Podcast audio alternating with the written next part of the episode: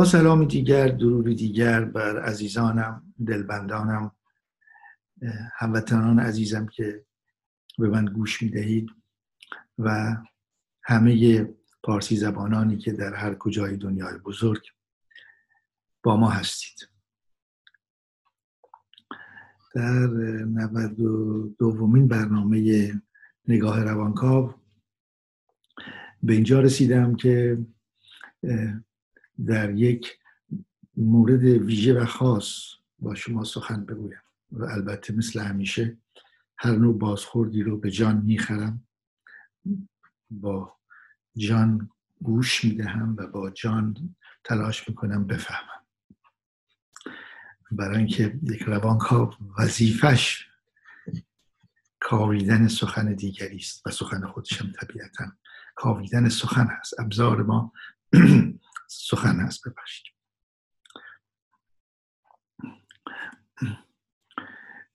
بحثی رو که من می‌تونم نامش رو بگذارم بیرون رفتن از بمب است خروج از بمب است.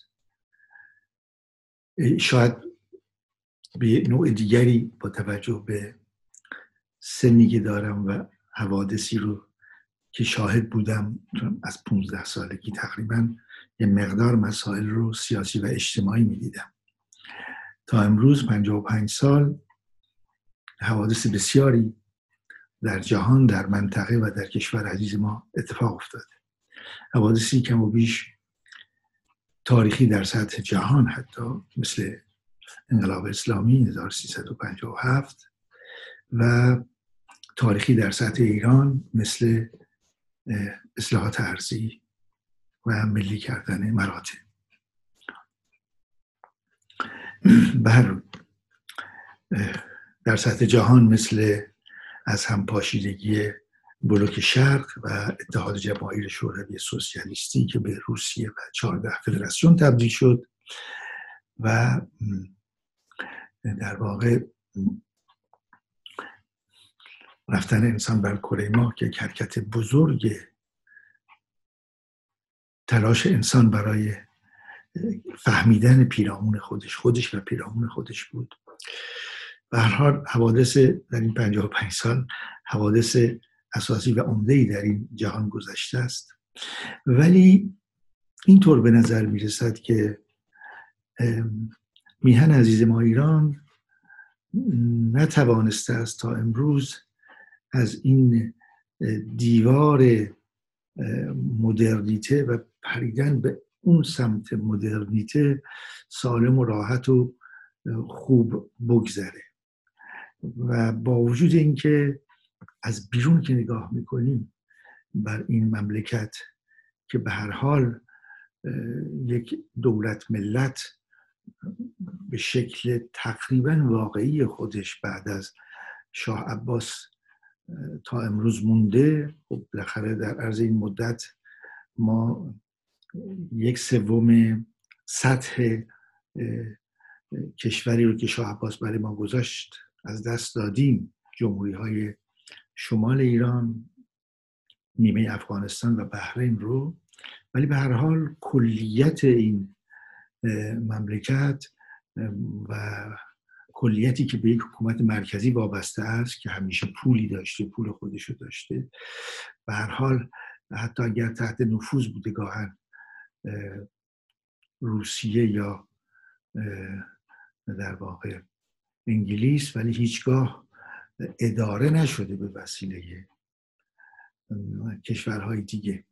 یعنی ما در تاریخ خودمون حتی یک روز هم به معنی استعمار کلونیالیزم ثبت نشده. هیچ کس ثبت نکرده. اساسا به هیچ مفهومی حتی اشغال شدیم بعد دوبار اشغال شدیم. در دو تا جنگ و اشغال نظامی بوده ولی حکومت رو در دست نگرفتن. یعنی حاکم بالاخره حکومت کننده ایرانی بوده یا در قسمت جنگ اول خود احمد شاه بوده در قسمت جنگ دوم هم به قول قدما شاه جوان بوده. به حال یک مسئله روشن هست که ما از تاریخی هیچگاه مستقیما مستمره نبودیم. البته این هم یک در واقع خصیصه ویژه است که برخلاف تقریبا میشه گفت که تمامی کشورهای پیرامون ما که به هر حال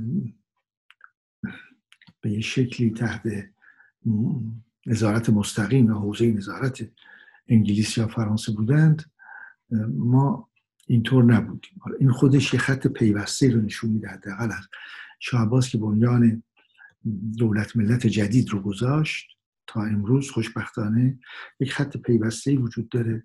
به نام حال یا سلطنت یا جمهوری. فقط همین چهله و یک سال جمهوری است.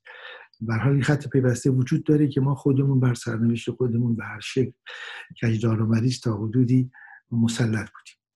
اما این تسلط و حرکت به سمت مدرنیته یک فراز و فرودهایی هم داشته. و ما تا امروز وقتی یک ارزیابی دقیقتری بکنیم از اوضاع احوال و مسئله رو فقط به روز و حاکمیت امروز و حکومت امروز محدود نکنیم ببریمش در طول تاریخ برای اینکه باز هم مثل همیشه من تذکر رو میدم که یک پدیده رو ما خوب می‌تونیم بشناسیم به شرطی که اون پدیده رو بگذاریم در یک حجم. حجمی که عمق زمانی بهش میدیم و سطحش رو بزرگتر می‌کنیم. اگر بخوایم به این پرسش پاسخ بدیم که خب ما و مدرنیته بالاخره ایران عزیز با 83 4 میلیون نفر جمعیت 4 میلیون خارج از ایران 80 میلیون در داخل ایران با آنچه که هست امروز.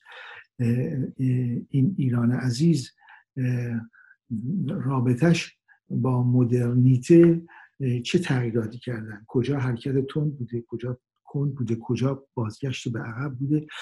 به سیر این حرکت توجه بکنیم. نظرم این هست. وقتی بخوایم این رو خوبتر بفهمیم به اجبار باید اولا در عمق بریم.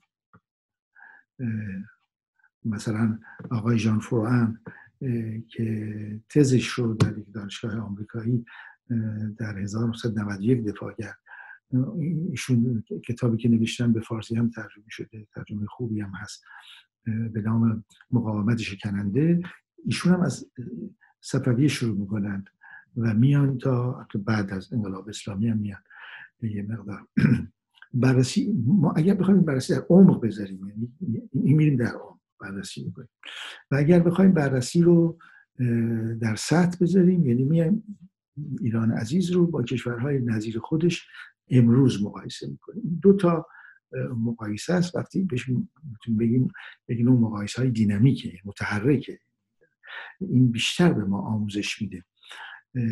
امکان آموزش ما رو بیشتر می‌کنه. اینی که اگر در این طول زمان تقریبا مناسب که به هم مربوط هستند قرار بدیم و با کشورهای نظیر مقایسه بکنیم و یک آسیب شناسی انجام بدیم از رابطه ما با مدرنیته.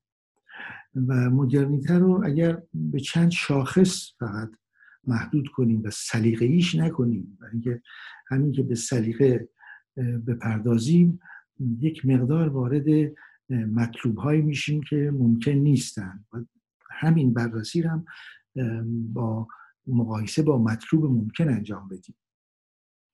چه مطلوبی ممکن است. و در اونجا ببینیم که ما با مدرنیته چه سازوکاری داشتیم چه تنظیماتی داشتیم و چقدر تونستیم این مدرنیته رو جذب و حزمش بکنیم و چقدر دفعش کردیم و الان کجا هستیم. اینه. و خروج از بنبست برای من بعد از این تجزیه و تحلیل اینکه این بنبست رو بشکنیم بشکافیم و واقعا یک بار برای همیشه ارزش های واقعی مدرنیته رو بیاییم و به کار ببریم که دیگه ازش خارج نشیم. به سمتی برسیم که دیگه ازش خارج نشیم. یه مثال بزنم. امروزه در مقوله به نام آموزش پرورش که در هر کشوری امروزه آموزش و پرورش مهمترین مسئله مطلب مکانیزم ارگان حضور حتی دولت و ملت همه دوره هم مهمترین عاملش مسئله آموزشه. خیلی هم ساده بگم چرا. برای اینکه ما در تمام کشورهای دنیا امروزه این تقویم زندگی روزمره ما تقویم بر اساس آموزشی در هیچ کجا نیست که ما بیایم آموزش رو تعطیل کنیم به خاطر یک حرکتی که یک حرکت اجتماعی. برعکسه یعنی حرکت اجتماعی رو تطبیق میدیم با آموزش. تابستان دو ماه سه ماه تعطیل هست برای اینکه بچه ها نمی‌تونن عملا معمولا برن مدرسه مشکل هست و تعطیل میشه.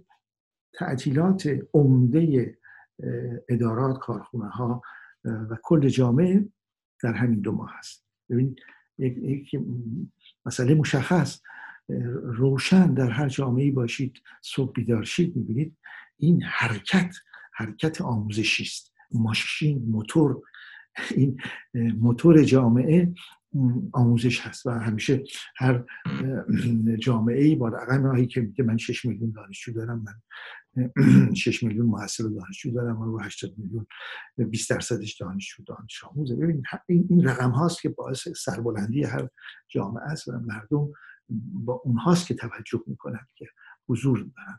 حتی اگر نگاه بکنیم می‌بینیم که اشایر ما که در 1925 درصد مردم بودن از حدود 10 میلیون نفر امروزه شدن یک و دو سه درصد. اینها هم اسکان پیدا کردن. عمدتا به خاطر فرزندانی که میرن مدرسه و درست هم هست. یعنی همیشه همه جا آموزش نسل بعد در واقع به طور اینکه گفته نمیشه هیچ نوشته نمیشه طور بسیار طبیعی بسیار بسیار طبیعی در تمام جوامع اجرا میشه. و می‌بینیم که مثلا در مورد همین شاخص کودکستان دبستان دبیرستان دانشگاه و تخصص در این امر آموزش می‌بینیم که ما پریدیم اون طرف دیگه نیامدیم تعطیل کنیم ادامه دادیم. اگر هم فشارهایی بوده برای این بوده که یک حجمی از مطالب دیگر وارد این آموزش بکنیم یا جلوی یک حجمی از آموزش رو بگیریم. ولی کلا خوشبختانه تا امروز از بدوی که این مسئله آموزش همسان و همگون در ایران عزیز پیدا شد و بعد اول در شهرهای متوسط و کوچک شهر بزرگ نداشتیم اون اوائل در اونجا به وجود آمد به تدریج همه جا رفت و بعد از 1342 با ایجاد سپاه دانش به روستاها کشیده شد و دیگه و حتی بعد از ایجاد دانشسرای اشایری در واقع به اشایر هم رسیده شد دبستان های متحرک با کوچ. و می‌بینیم که یک مثال خیلی خوبی است این مسئله آموزش پرورش.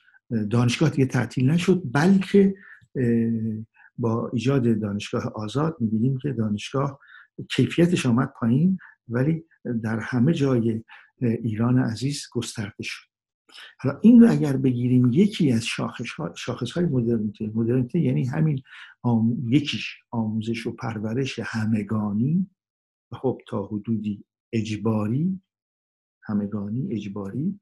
و به سمت حرکتی به سمت جلو. ما از علمی به هر حال از نظر کتاب های درسی درست به هر حال یک مقداری تغییراتی درشون داده شده ولی به هر حال عوض میشن. اگر نگاهمون به اتم از علمی فرق کرده کتاب پنجاه سال پیش دیگه نیست. کتابی است که نگاه انسان امروز رو فیزیک امروز رو به اتم نشون میده.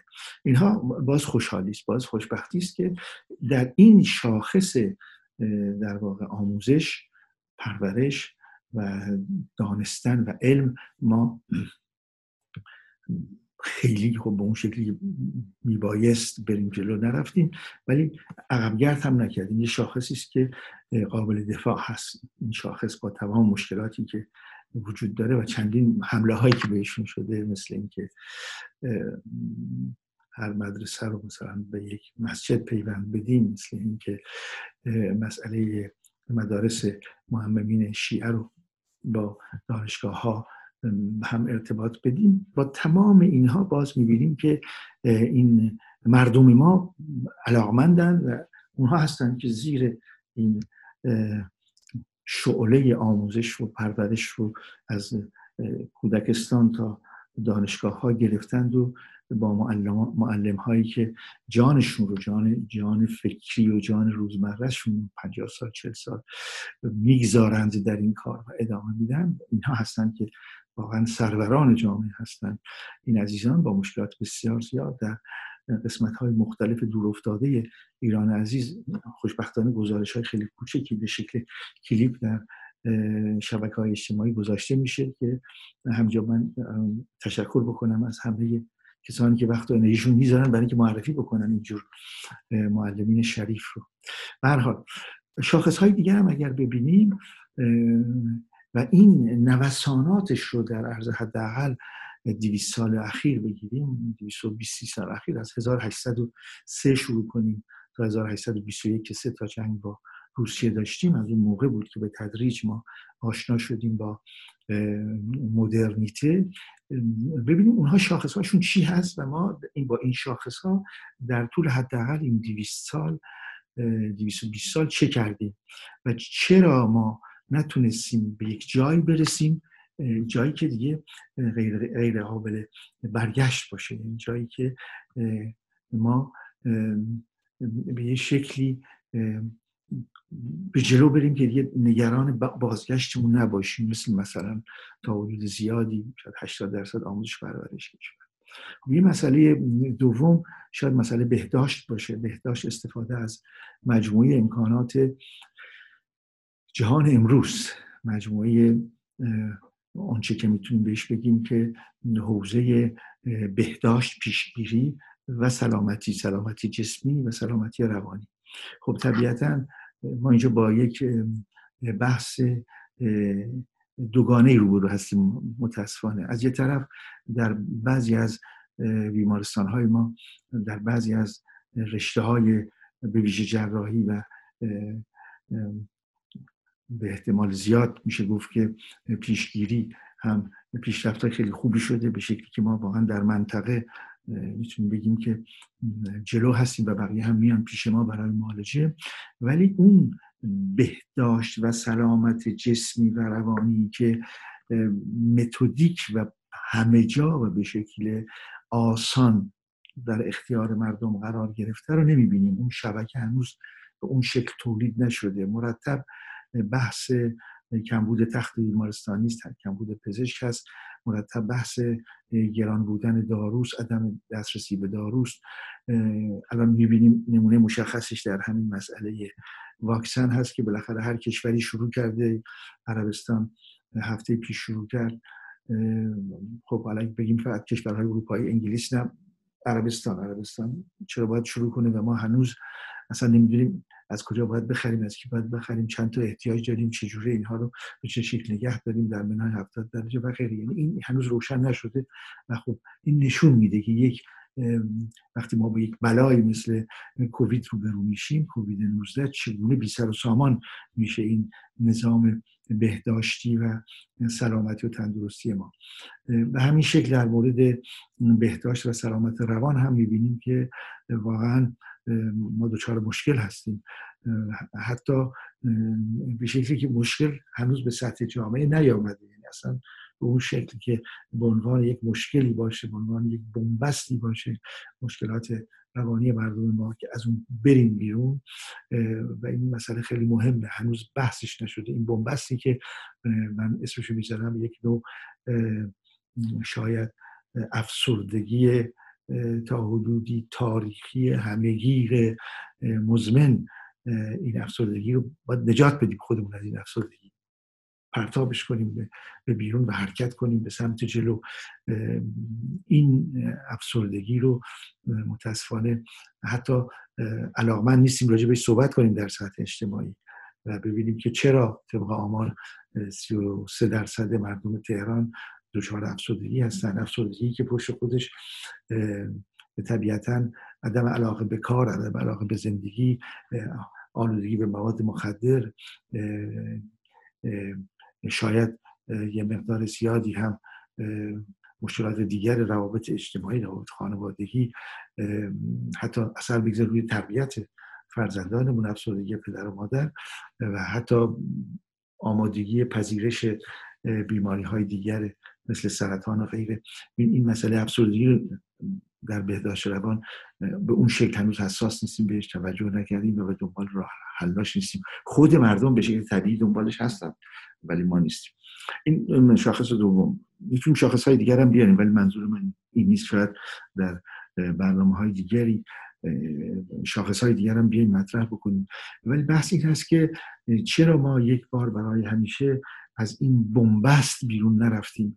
بنبست لرزانی که میریم تا مرز پریدن اون طرف به سمت یک مدرنیته بدون ترمز که مطمئن باشیم دیگه بر نمیگردیم.